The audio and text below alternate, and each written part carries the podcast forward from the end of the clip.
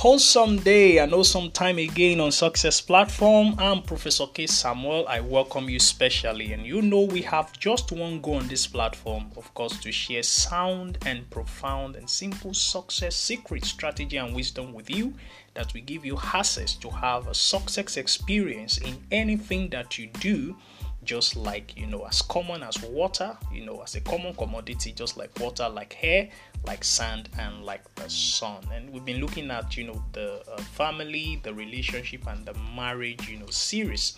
And on this episode I, I just want to take this part b of what we just shared and it's titled what you must do in a relationship if it will work. What you must do in a relationship if it will work See, this is just the part B of what you know you must not do in a relationship if it's going to work. So for proper balance, like your two legs, your two hand, your two eyes, and your two ears, so you can have you know that balance. So you know what you must not do. Now you've got to know what you must do if your relationship is going to work. So, what are the things that you must do in a relationship to make it work? Now, first Find out the rules that guide a successful relationship. That's the first thing, and it remains the first thing. See, if you want to do something, don't just go into doing it. For First, find out the steps and the way that will make things work for you. We call it intelligent approach. What do I call it? Intelligent approach. If it's inside a CD or a book or you need to attend a seminar or training, first find out before you just dabble into it.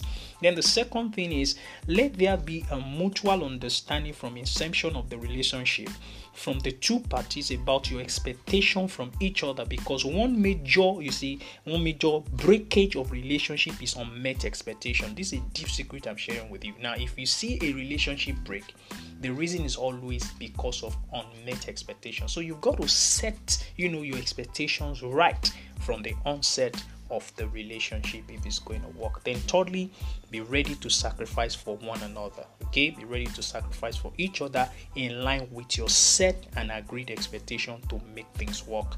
Marriage relationship is about sacrifice. Then, fourthly, build your relationship of fact and understanding, not on mere emotions. Okay, see don't build your relationship on emotion build it on relationship okay build it on fact build it on understanding, not just ordinary mere, you know, emotions, emotions, emotions. Okay, that fails. Okay, then fifth, have a senior mentor that oversees things based on both of you agreement, so you both can be accountable and be checked okay and you know sometimes if it's necessary you can be called to hold that once you go astray. So that's why you will need a senior mentor somebody to just oversee what you are doing not to interfere but just to oversee so that you know two of you based on your agreement the person you can be accountable and then you can you know be checked so that in case you go off balance you can be called to hover.